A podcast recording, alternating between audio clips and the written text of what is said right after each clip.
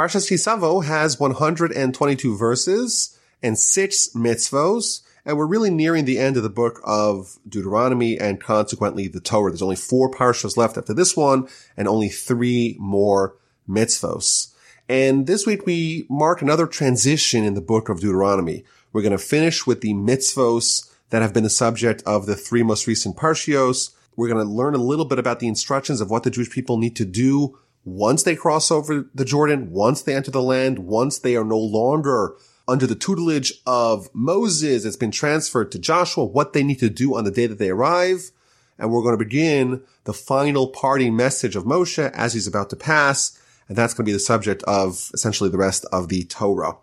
And it begins with the mitzvah of Bikurim, which is the mitzvah to designate the first fruits of your orchard to bring them to Jerusalem and give them to the Kohen. It will be when you enter the land that Hashem your God gives you as an inheritance, you possess it, you dwell in it, you should take the first of every fruit of the ground that you bring in from your land that Hashem your God gives you, and you should put in a basket and bring it to Jerusalem, bring it to the place that God chooses to make his name rest there.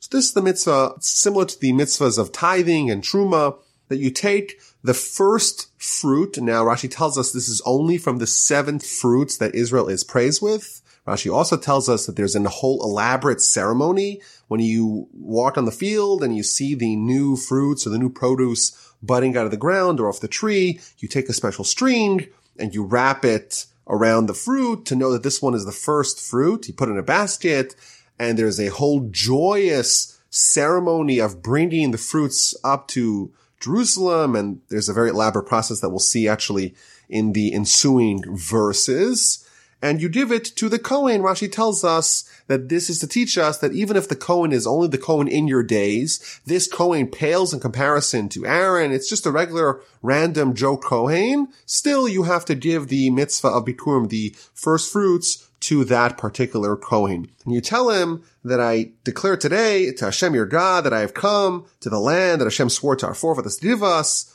You make that initial declaration. You give him the basket. And then you go on to the lengthy declaration and pronouncement and proclamation that you say once you have given over the bikurim, given over the first fruits to the Kohen, you make this pronouncement in the temple grounds, in the place where God chooses. Then you should call out and say before Hashem your God, and you begin with essentially the earliest history of the Jewish people. An Aramean tried to destroy my forefather. You begin with the very genesis of the Jewish people when it was just Jacob and his small nascent family and he was subject to the trickery of Laban, his forefathers. He wanted to destroy our forefathers, yet God saved him and he descended to Egypt and lived there in few in number. They became a great nation. So you're kind of detailing the whole history of the Jewish people. The Egyptians mistreated us. They afflicted us. They made us work really hard. We cried out to God. God heard our affliction. He heard our travail. He saw our oppression. He took us out of Egypt. You go essentially through the whole history of the Jewish people. We went out of Egypt with an outstretched arm, with great awesomeness, with all kinds of miracles. And he brought us to Israel, a land flowing with milk and honey. And now present time, I brought the first fruit of the ground and I'm giving it to Hashem, our God. There's this whole really long and really unique declaration where the person who has some new fruits in the land of Israel, after the land's been settled, you have some new fruits, you bring it to the temple, you give it to the Kohen, and you start essentially from the beginning of the history of the Jewish people, and you delineate all the tremendous good things that the Almighty has done for us to bring us to this point to the temple to giving the first fruits. Rashi tells us that the essence of this mitzvah is to declare that you're appreciative. You acknowledge all the good that God does for you. You have gratitude and you demonstrate that in this mitzvah. Of course, there's some other components of, of the process. The basket is waved, etc. But that is essentially this mitzvah, the first mitzvah of our parsha, the mitzvah of bikurim of first fruits. Now, the commentaries point out that there are many oddities, many unusual characteristics to this mitzvah. For example, the Midrash at the beginning of the Torah, at the very first word of the Torah, Bereshis, the Midrash tells us that there are several themes throughout the Torah that are called rashis, which means the first of. And here, in verse 2 of our parsha, v'lakachta me rashis, you should take from the first fruit, that is already being invoked in the first word of the Torah, berashis. And the Midrash tells us over there that the reason why God created the world was for all the things that throughout the Torah are called rashis, all those things, those are the purpose of God's plan, of God's creation. The reason why God did Bereshis, the reason why God created the world was for all these things that are called rashis. And amongst that list is this mitzvah. So for example, it says, Jewish people, they're called rashis, and God created the world for the Jewish people. Torah, it's called rashis, God created the world for Torah. The mitzvah of Bikurim, the mitzvah of bringing the first fruit to Jerusalem, that's called rashis, and the world was created for that, which is an astonishing statement that this mitzvah that comes all the way at the end of Deuteronomy, one of the very last mitzvahs that were told in the Torah, this mitzvah really encapsulates the reason as to why God created the world. Moreover, there's another midrash that tells us that the merit of entering and settling the land hinges upon fulfillment of this particular mitzvah. The mitzvah Bikurim is the one that will determine how well the Jewish people enter, conquer, and settle the land. And it's also different than all other agricultural mitzvahs in several ways. So for example, there's um, various kinds of tithings. There's the teruma that's given to the Kohen, tithing that's given to the Levite. And those, of course, are obligatory. However, the law states that those are only obligatory if we choose to benefit from them. Suppose I have a field and I don't want to sell it. I don't want to eat it. I just want to let it rot. I don't need to separate the tithing and the truma from that particular field. Whereas by Bikurim, it's different. I have a first fruit. Right away, I am obligated in this particular mitzvah. Also, this mitzvah is only activated when the land is conquered and settled, unlike all other agricultural mitzvahs. It only applies to the seven special fruits that the land of Israel is praised with. Also, Rashi tells us that the owner does this very strange ceremony of tying the string around the budding first fruit. And finally, unlike all the other mitzvahs of agriculture, we have over here this declaration that really broadens the mitzvah to going all the way back to Laban and talking about the Exodus and trying to give this whole retrospective of Jewish history when you bring these first fruits to the temple. So there's probably a lot of ways to understand this mitzvah, but Rashi tells us that the objective of Bikurim is to demonstrate that we are not ingracious. We appreciate the goodness that God does for us. I have a field. The field yields fruit. I want to thank God. I want to bring these fruits to Jerusalem. But in itself, if you realize when someone takes the fruits and they bring it to Jerusalem and they have this whole proclamation, that in itself is a tacit acknowledgement of God's total dominion. When you thank God for your crops, you're demonstrating, you're showing that he effectuated those crops. And this is in fact the challenge of life. And specifically after the settlement of the land.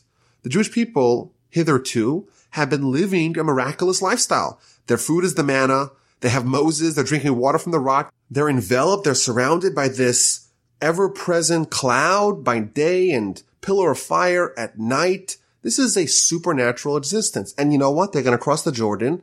And to a certain degree, the supernatural existence is going to continue. They're going to have miraculous wars of conquest. And Joshua is going to be an able replacement for Moses. But once things settle down, everyone gets their own plot of land. They're going to start working the field. And when someone works the field and there's fruit, there's a yield. That's where the challenge is. That's where the tendency for someone to say, you know, this bounty, these fruits, this yield is the product of my hard work. Comes along this mitzvah, specifically at the moment when you start to feel a little bit happy with your own success. I put in an entire season's worth of work. I plowed and I watered it properly. And finally, the first fruits they budded right away at that moment where the risk of you forgetting God is at its highest, you right away stop. And you tie string around it, even though you're not going to bring the fruits till a little bit later. But right away, you nip it in the bud, almost quite literally, you take that bud of the fruit and you tie string around it and you announce and you declare your intention. I'm going to not forget God. I'm going to remember that really it's Him behind the scenes. And then you get to Jerusalem, you make this whole declaration. And this whole pronouncement is all along these lines. We're acknowledging that all the goodness that God did to us from the beginning, all the way back to Laban, all the way back to the Exodus, all the way back to the very beginning of our nation. And that is, of course, critically important. It's so important. This attitude is so necessary. The success or failure of the settlement depends upon the proper fulfillment of this mitzvah, but also the idea behind it, which is not forgetting God. And the Midrash goes so far as to say, this is why God created the world. So humans should have the challenge of Bikurim, the challenge to recognize God's hand in their life, to recognize God's dominion, to accept it, or God forbid, to ignore it. It's been pointed out that in Hebrew, the word for lack of gratitude, ingratitude, not recognizing the good that others do to you, and the word for heresy, they actually share the same Hebrew word, kefira. Whereas gratitude and appreciation, that's the same word as acknowledgement of truth as admittance. And that word is hodah. When we thank God, when we appreciate God, when we show our gratitude to God, we're admitting, we're acknowledging, we're attesting to his total dominion. That's the first mitzvah of our parsha, the mitzvah of first fruits and its declaration.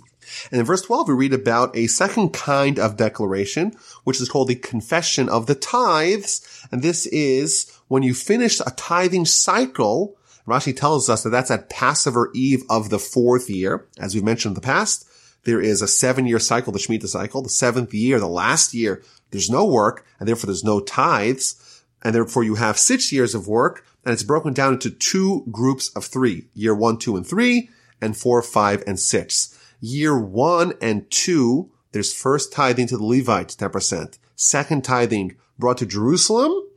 Year three, there's first tithe to Levite, and the second tithe is not brought to Jerusalem, eaten as a family. Rather, it is given to the poor, also a 10%.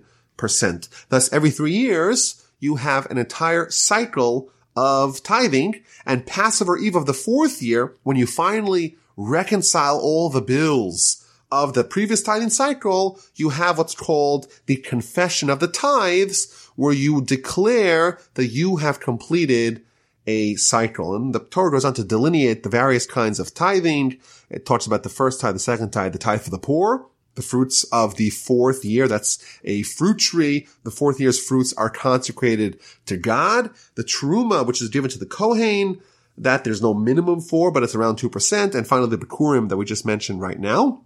Those are the six different tithes that it talks about. You announce before God, I have done all my tithing properly. I have done him according to its laws. I did it in order. First the Bikurim, then the Truma, then the first tithe, then the second tithe, and so on. I only tithes from one kind of produce for the yield of that particular produce. So I can't take wheat, for example, and use it as tithe for my yield of barley. I said my proper blessings. I did not eat the sacred food between when a relative died and was buried. I did not eat the sacred food when either I or the food was impure. I did not use it for provisions for the dead. And finally, I brought them to the temple. And after the person does this whole confession at the eve of Passover of the fourth year, he makes a request and a passionate plea for divine blessing. Gaze down from your holy abode, from the heavens, and bless your people, Israel, and the ground that you gave us as you swore to our forefathers, a land flowing with milk and honey. Rashi tells us that what this person is saying is that I have just shown, I've demonstrated that I've done my job. Now you do yours. You told us to follow the laws. We followed them to a T. And now you do your part. You give us the blessing and the bounty that you promised that you'll give to us in the event that we obey your will. Verse 16 begins with a new theme.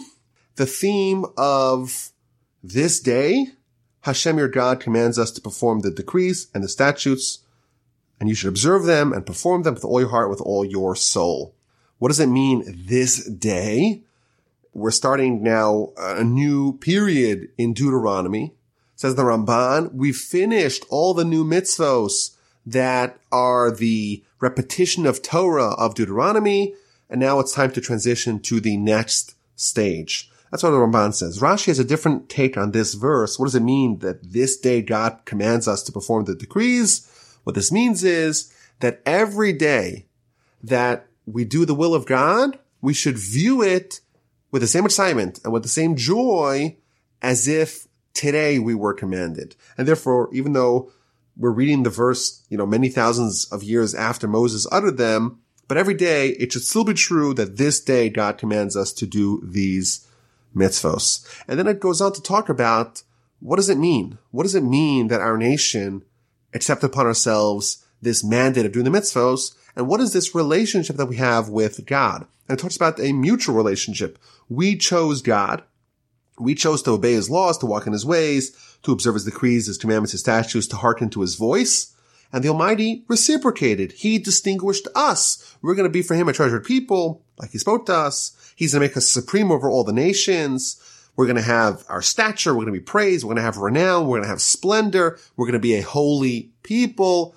The Almighty is going to reciprocate. We're going to fulfill our destiny as being God's chosen people. There's a very important Seforno here. He says, he says, we embody what God wants to achieve with the human species. Namely, that man can choose to become like God and if you remember, says the Seforno, go back to the very first verse that discusses the notion of man. God says, let us make man in our image, in God's image.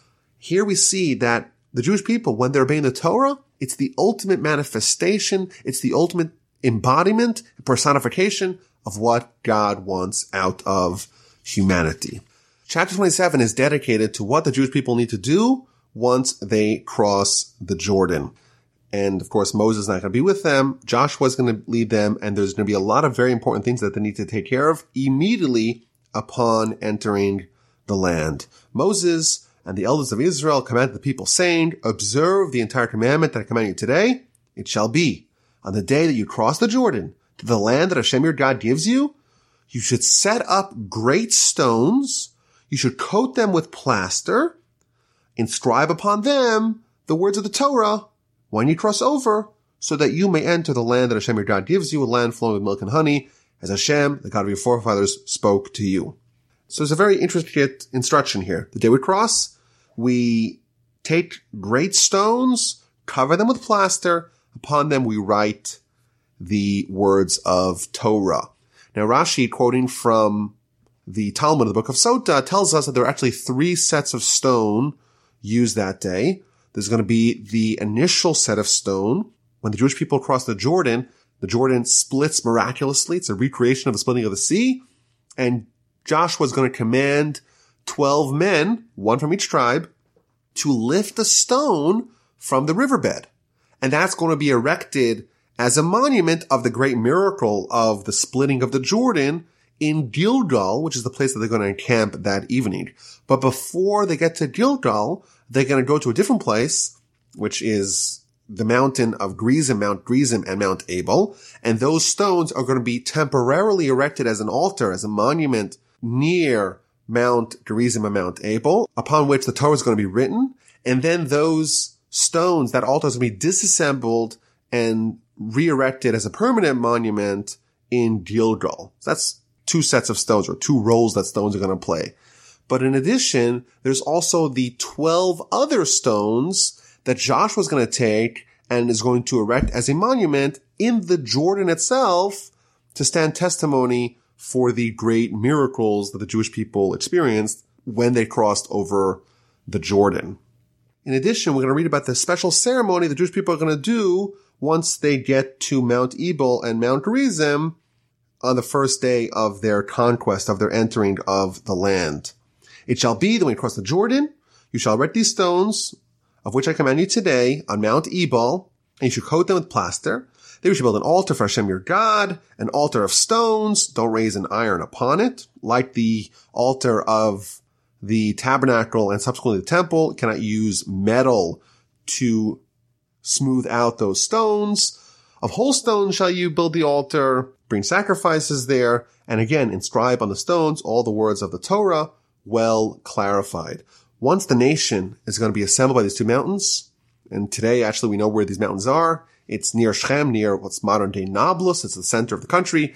Joshua going to take those 12 stones and he's going to assemble them as an altar on Mount Ebal, plaster them with plaster and write upon that altar the entire Torah very clearly, which means according to some of the commentaries in 70 languages, others maybe understand it a little bit differently. It's not necessarily the whole Torah. Maybe it's the Ten Commandments. Maybe just the mitzvos, but he's going to write something on those stones that's going to fall under the category of all of Torah. There's a discussion the Talmud. Was it written on top of the plaster? Was written under the plaster? But that day, the altar is going to be dismantled and it's going to be brought back to Gilgal, which is, which is south of Mount Gerizim, Mount Ebal. It's on the eastern end of Jericho. And that in fact, that location is going to be used as the capital of the nation for the next 14 years. And Joshua is going to re-erect those 12 stones upon which the Torah is written as a permanent monument. Now there's a very interesting Ramban here. The Ramban quotes the Ibn Ezra. The Ibn Ezra writes that when they write the Torah on these stones, it's not going to be all of Torah, rather it's the, the list of mitzvos. And the Ramban, he quotes the Talmud, says, no, it means all of the Torah in 70 languages. And he asks the obvious question, how could you write all of Torah in 70 languages on a monument of stones? And he suggests, or he speculates, it's possible that these were very, very large stones. That's his first suggestion, or maybe it was some sort of miracle. When we actually read the book of Joshua about what the Jewish people did on that first day, it's clear that there were a lot of miracles of that day. Now, the Ramban asked this question, why do we need this very dramatic ceremony? Why is it so important? On the very first day the Jewish people cross over the Jordan, they have this very elaborate dramatic ceremony where they go to the mountains and we still haven't read what happens on those mountains, but they, they take the stones, put stones in the riverbed, take other stones, bring them to Mount Gerizim and Mount Ebal, erect another altar. Why is it so important to do this very dramatic ceremony on the day the Jewish people enter? And the Ramban tells us this is to tell us, this is to remind us that the reason why the Jewish people are meriting to conquer the land, all that is because of the Torah and the Jewish people's adherence to it. And therefore it's very important at the very beginning of the Jewish people's conquest and settlement of the land to drill this idea home that the reason why we're entering and our merit to maintain our sovereignty, our hegemony in this land it's all because of the Torah. This is the sign that you erect on the land. The sign is Torah. The verse continues, Moses and the Kohanim, the Levites, spoke to all of Israel saying, be attentive and hear, O Israel. This day you have become a people to Hashem your God. You shall hearken to the voice of Hashem your God. You shall perform all his commandments and all his decrees, which I command you today. Today, says Moses to the Jewish people, today you became a nation. Again, the same idea that Moses is telling them today something very significant is happening. So Rashi repeats the principle that we saw a little bit earlier, that the lesson is that every day we should treat it as if that day we entered the covenant with God. Jewish people, we're God's nation. We have a covenant. But every day we should remember or we should think about that today we became a nation, we have to feel today, the day you're listening to this podcast, the day that I'm speaking, a hundred years from now, a hundred years ago, every single day, we have to find some way to believe, to feel as if today we became a nation. And this is again a theme that we see throughout Deuteronomy. In fact, in the Shema in chapter six of Deuteronomy, when it says that I command you today, Rashi again says that the Torah should not be like some old commandment that loses its excitement. Rather, it should be something new, something exciting, something that has an appeal and allure everyone runs to hear the new news. That's what mitzvahs are supposed to be. And I think this raises a very important point. We naturally tend to have loss of novelty the more we immerse ourselves in, in a subject or in a matter or, or an activity. And yet here we see again and again throughout Deuteronomy this theme that we do a mitzvah, we should make believe this is the first time we're doing it. So exciting. When we study Torah, it's novel. It's not stale. It's full of passion. It's full of zest. It's exciting. There's enlightenment. There's joy. There's vigor in the study. And similarly, the Jewish people, we're a nation, nation of God. That's not old news. That's not information of yesteryear of yore. This is today. Today we became a nation. Today we became God's nation. Oh, amazing. Mind blowing. How exciting. And the obvious question is that how do we actually do that? How do we actually gain that feeling? When we study Torah, hopefully it's exciting, but maybe does it tend to become cumbersome over time? What do you do when people stop being motivated or inspired to study to grow? And in fact, isn't there scripture that says clearly there's nothing new under the sun? Is there a secret perhaps to making what could be old and stale, making that new? So there's a very fascinating teaching in the Talmud, the book of Brachos, page 63b. And it's based upon this verse, 27.9 of Deuteronomy. Hearken, listen, O Israel. Today you became a nation. Again, the Talmud asks our question. Today you became a nation? This is 40 years after the Exodus. We're at the very end of Moses' life, at the very end of the 40 year sojourn in the wilderness. It's been 40 years the Jewish people are a nation. What does it mean that the Torah is telling us, that Moses is telling us, today we became a nation? Says the Talmud. Again, this is quoted by Rashi. To teach you that Torah is beloved on those who study it every day as if that day it was given to them from Mount Sinai. If we were at Sinai and we got the Torah, how excited would we be to actually immerse ourselves in its study? It's old. We've had it for 3,000 years. That's why we lose excitement. But if you really study Torah, says the Talmud, every day, if you have consistency, then every day it will feel like it is new. And the Talmud continues by bringing a proof, and it tells us that if someone reads the Shema every day, morning and night, and one night they don't read the Shema, it's as if they never read the Shema in their lives.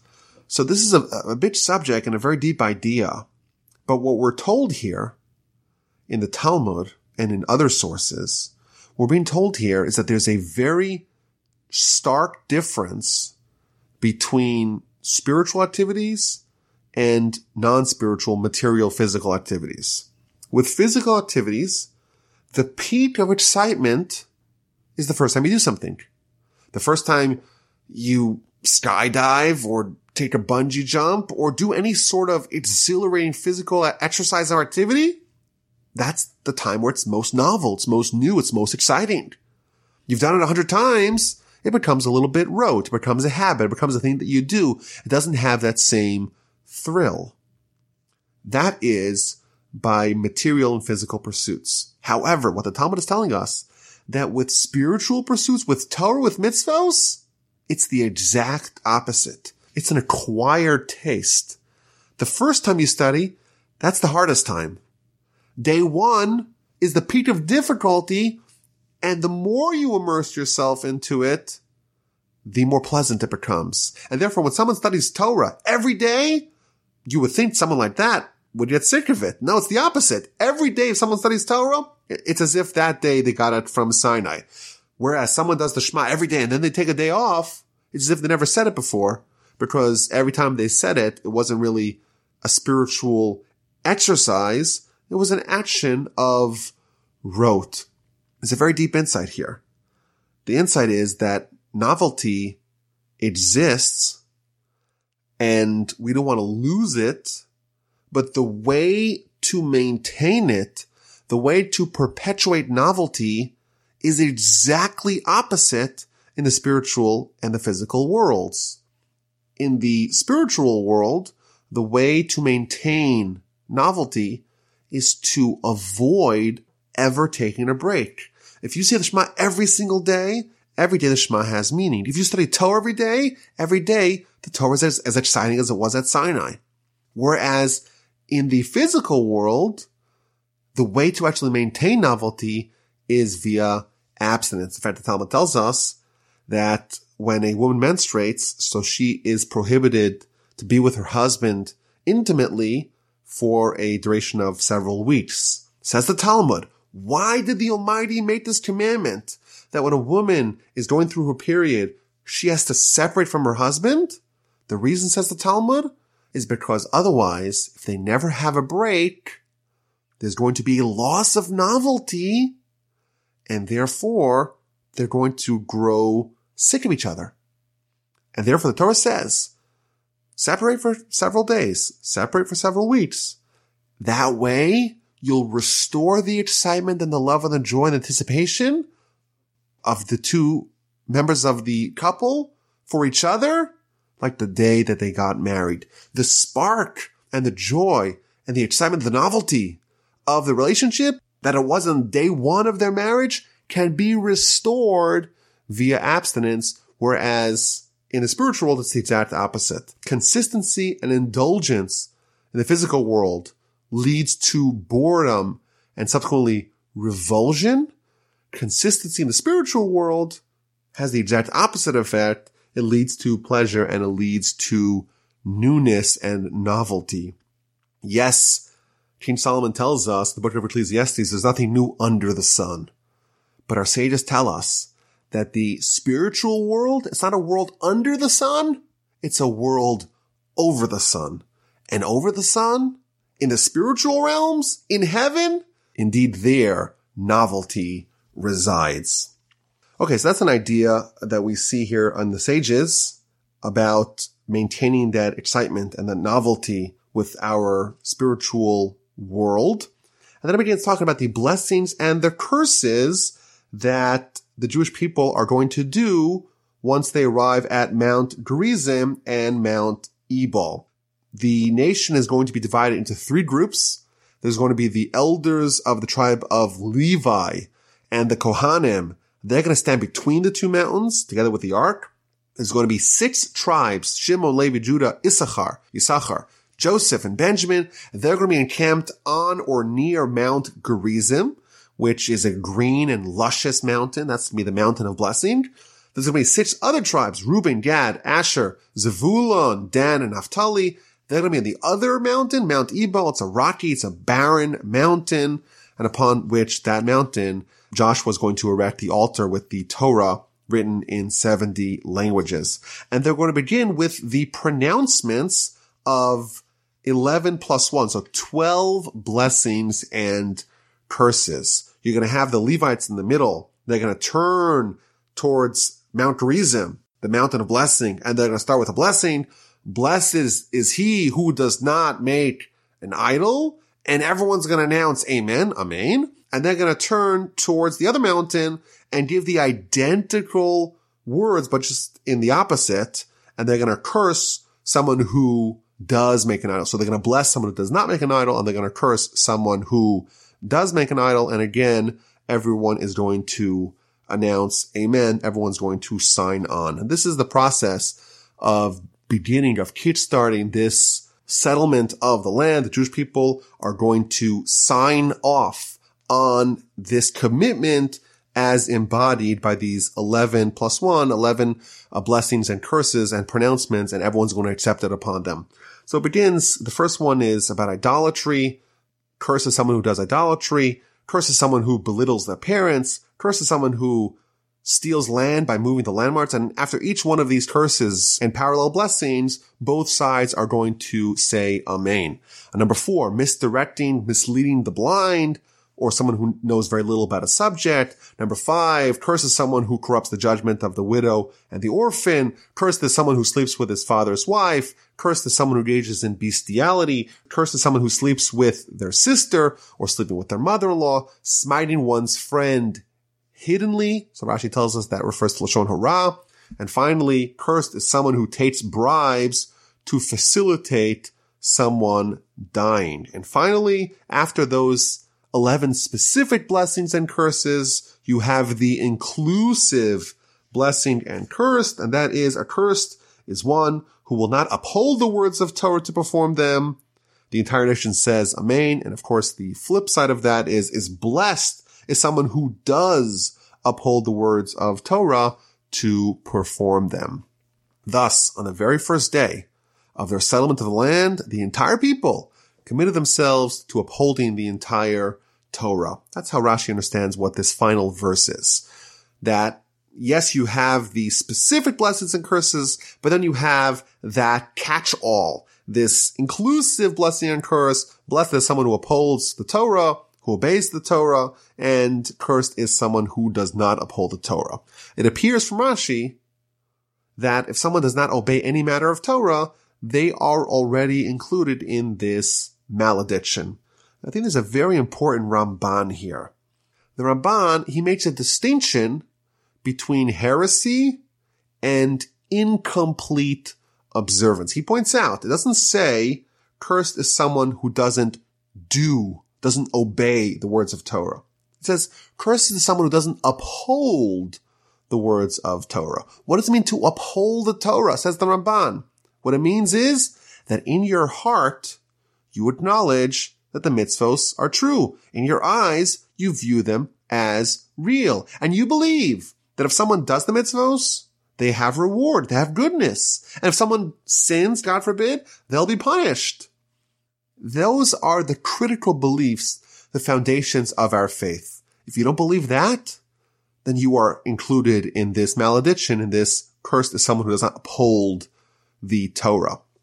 But what if you have someone who believes it all, but you know what? It's very difficult to actually adhere to it all, not make any mistakes. Someone maybe made a mistake. They did a sin. And he gives a few examples. They didn't sit in the sukkah. They didn't shake the lulav. They ate some non-kosher. Says the Ramban, someone like that is not included in this malediction. Again, the verse does not say someone does not do all the words of Torah, rather someone who does not uphold it. That means someone who believes in the central tenets of the religion to the exclusion of the heretics and the rebels. And therefore, we could hopefully say from this that we're all included in those who are blessed.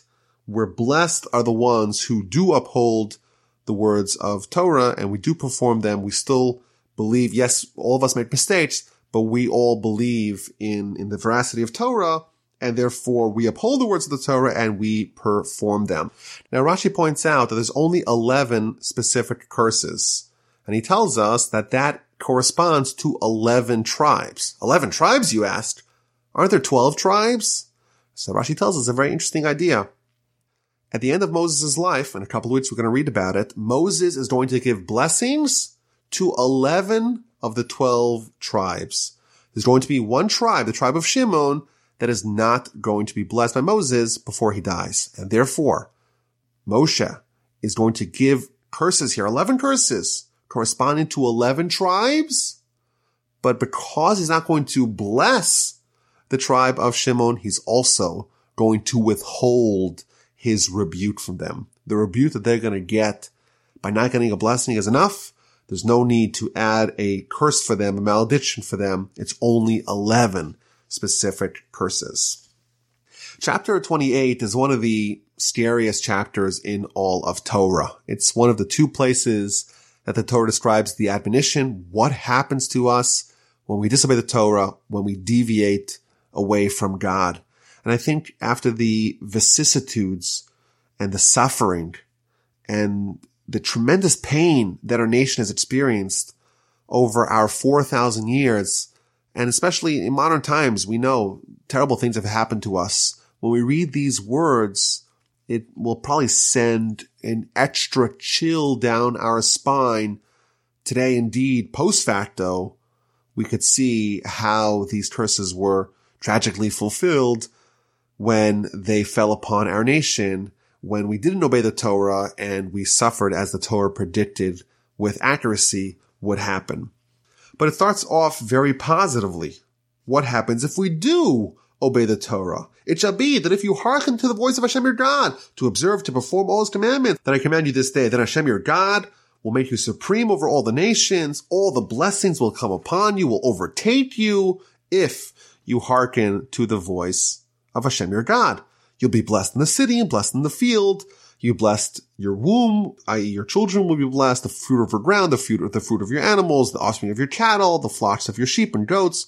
All of our property is going to be blessed. Blessed shall be your fruit basket and your kneading bowl. You bless when you come in and bless when you go out. Rashi tells us that that means we'll be blessed when we're born and blessed when we die. We'll live a sinless life. Hashem will cause our enemies to rise up, who rise up against us to be struck down. They attack us with one road and they're going to flee and scatter in seven. God will command the blessing upon our storehouses. Everything that we touch will turn to gold, We'll be confirmed as a holy people, all provided that we observe the commandments of Hashem our God and go in his ways. All people of the earth will see that the name of God is proclaimed over us will be special and distinct not only in God's eyes, but in the eyes of the nations. Hashem will give you bountiful goodness and the fruit of your womb and the fruit of your animals, and the fruit of your ground, on the ground that Hashem swore to your forefathers to give you. He will open up his storehouses of goodness, the heavens, provide rain in its time, bless us in all kinds of ways. We're going to lend to others. We're going to have so much capital to lend, but we're not going to need to borrow. Hashem will make us a head and not a tail. The Ramban is bothered by the fact that it seems like it's extra. If we're a head, of course, we're not a tail. God promises that we'll become a head. Why is it necessary to tell us that we won't become tails? And he gives two explanations. Number one, even if someone is a head, they could still be a tail because there could be someone who's ahead of their head. And therefore, what it means is that we'll be totally supreme over all. We'll be the head to all and the tail to none.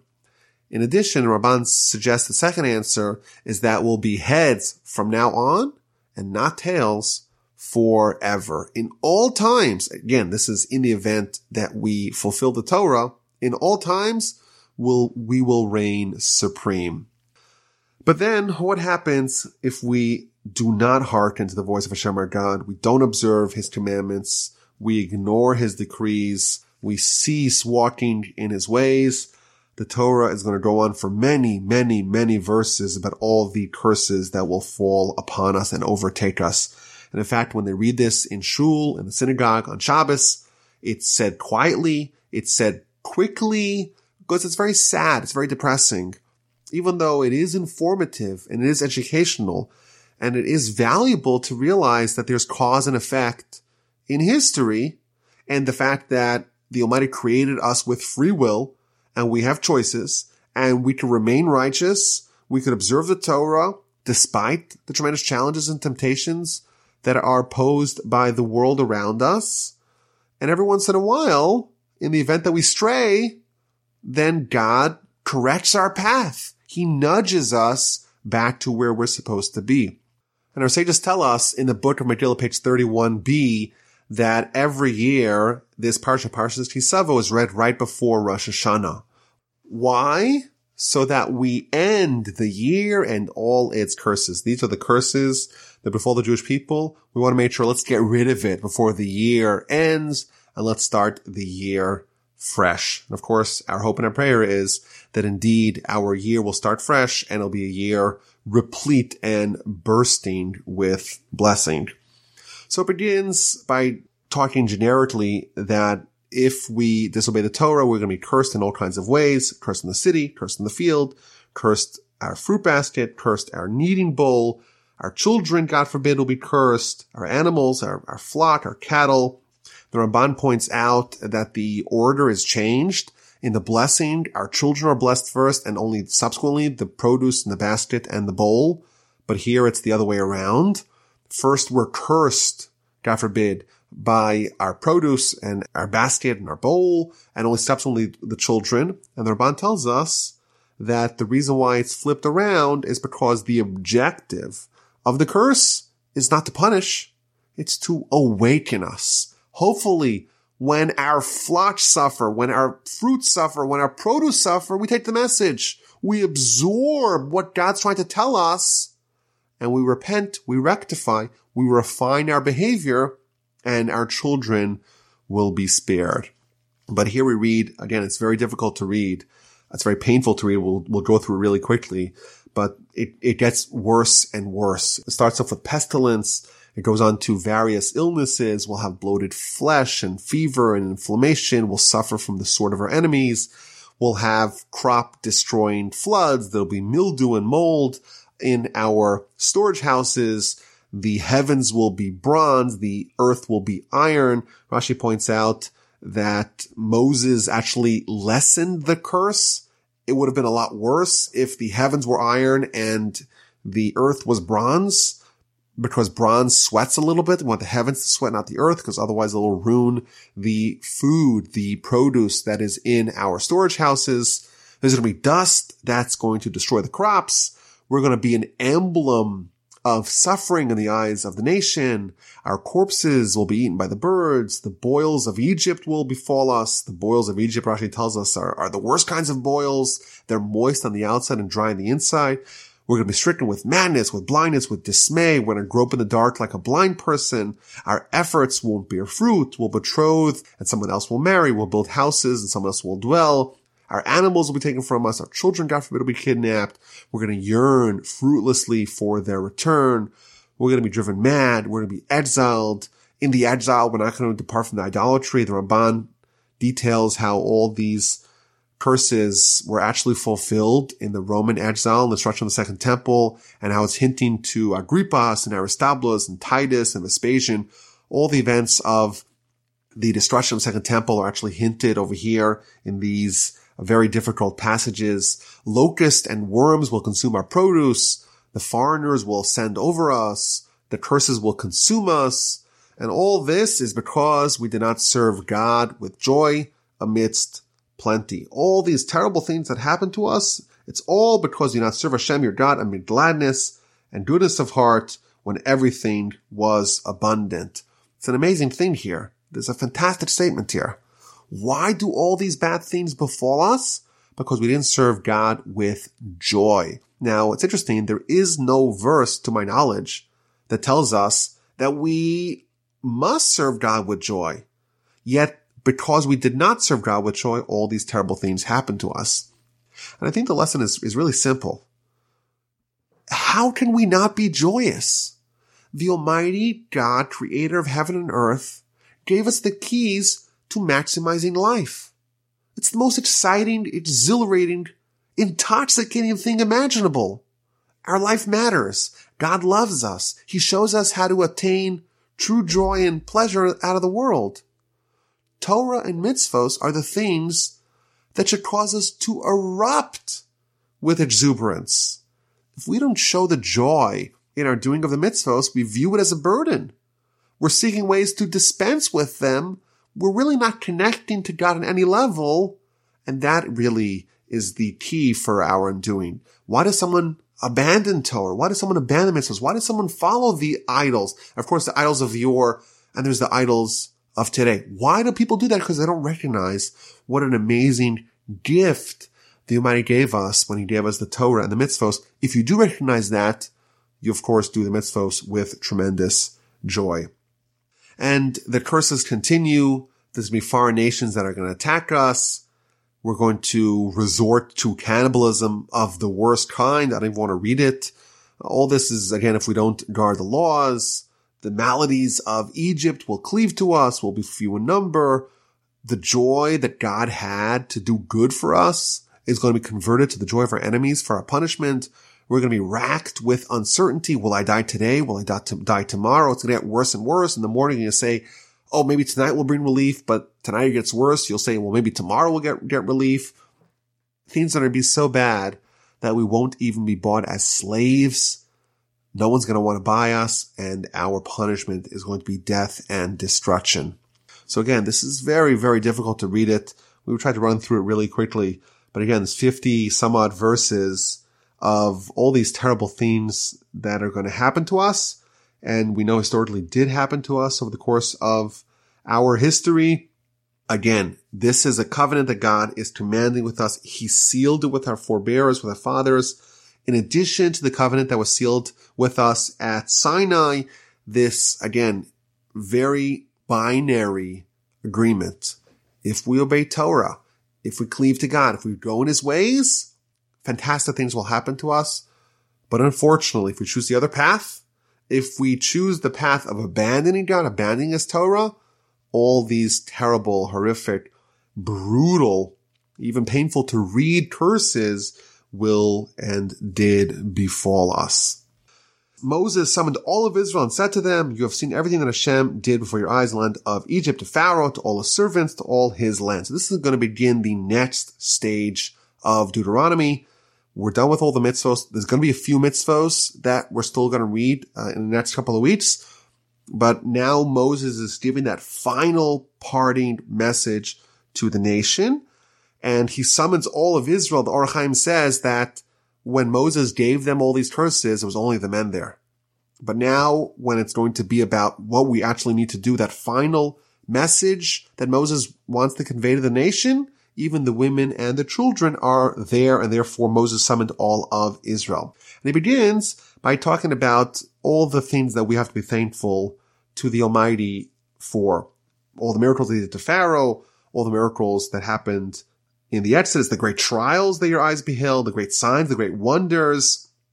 And then Moses sprinkles in a little bit of critique. But Hashem did not give you a heart to know, or eyes to see, or ears to hear until this day. Again, that familiar motif of this day. What does it mean that we don't have the heart to know, the eyes to see, the ears to hear, to understand God until this day?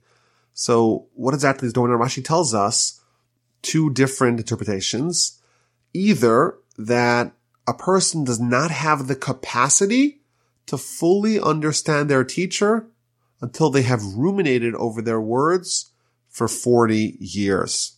The Jewish people, they've been under Moses' tutelage for 40 years, and therefore they weren't expected. They didn't have the eyes, the ears, and the heart to really understand, to really absorb the message for 40 years. But now it's 40 years, and now on this day, it's time for them to open up their eyes. As an aside, my grandfather of blessed memory, he considered himself and he was the student of Rabbi Yerucham Levovitz, who was the head of the Mir Yeshiva in Poland.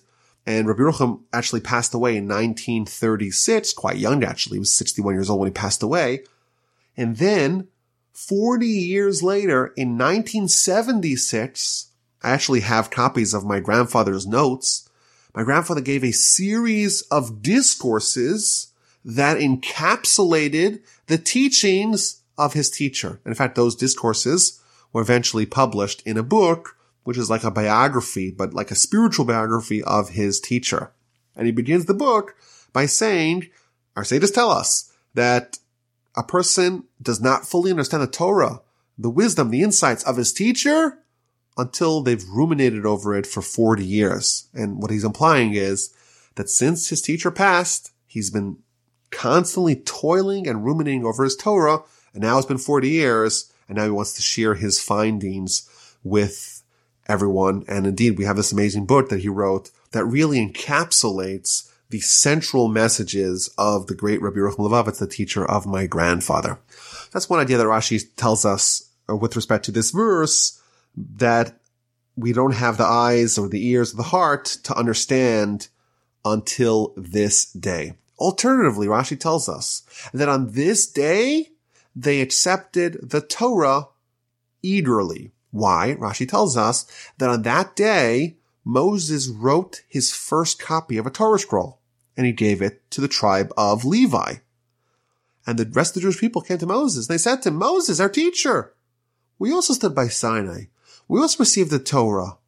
How come you're giving the copy of the written Torah only to the people of your tribe, to the Levites. Tomorrow they may come and say that no, the Torah was given to us, not to you.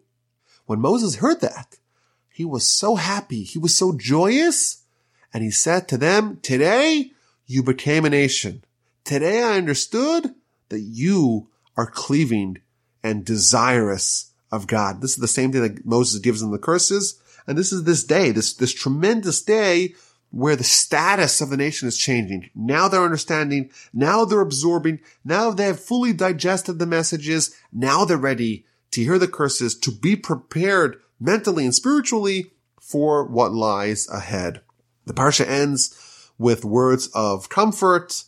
Moses reminds them, of course, everything that happened over the past 40 years, all the miracles that happened to them. Their garments didn't wear out. Their shoes did not wear out. They didn't eat bread or wine. They ate the manna. And you arrived to the, this place, to the east bank of the Jordan. You had these two fearsome teams, Sichon, team of Heshbon, Og, team of Bashan. They did battle with us. We destroyed them. We have their land now. It's an inheritance for the Reubenites, the Gadites, and half of the tribe of Menashe. And the parsha ends, you shall observe the words of this covenant. You should perform them so that you will succeed in all that you do. Next week is going to begin with more words of comfort and Moses' message to the nation. I thank you all for listening. My email address is rabbiwolbe at gmail.com. I look forward to speaking to you next week.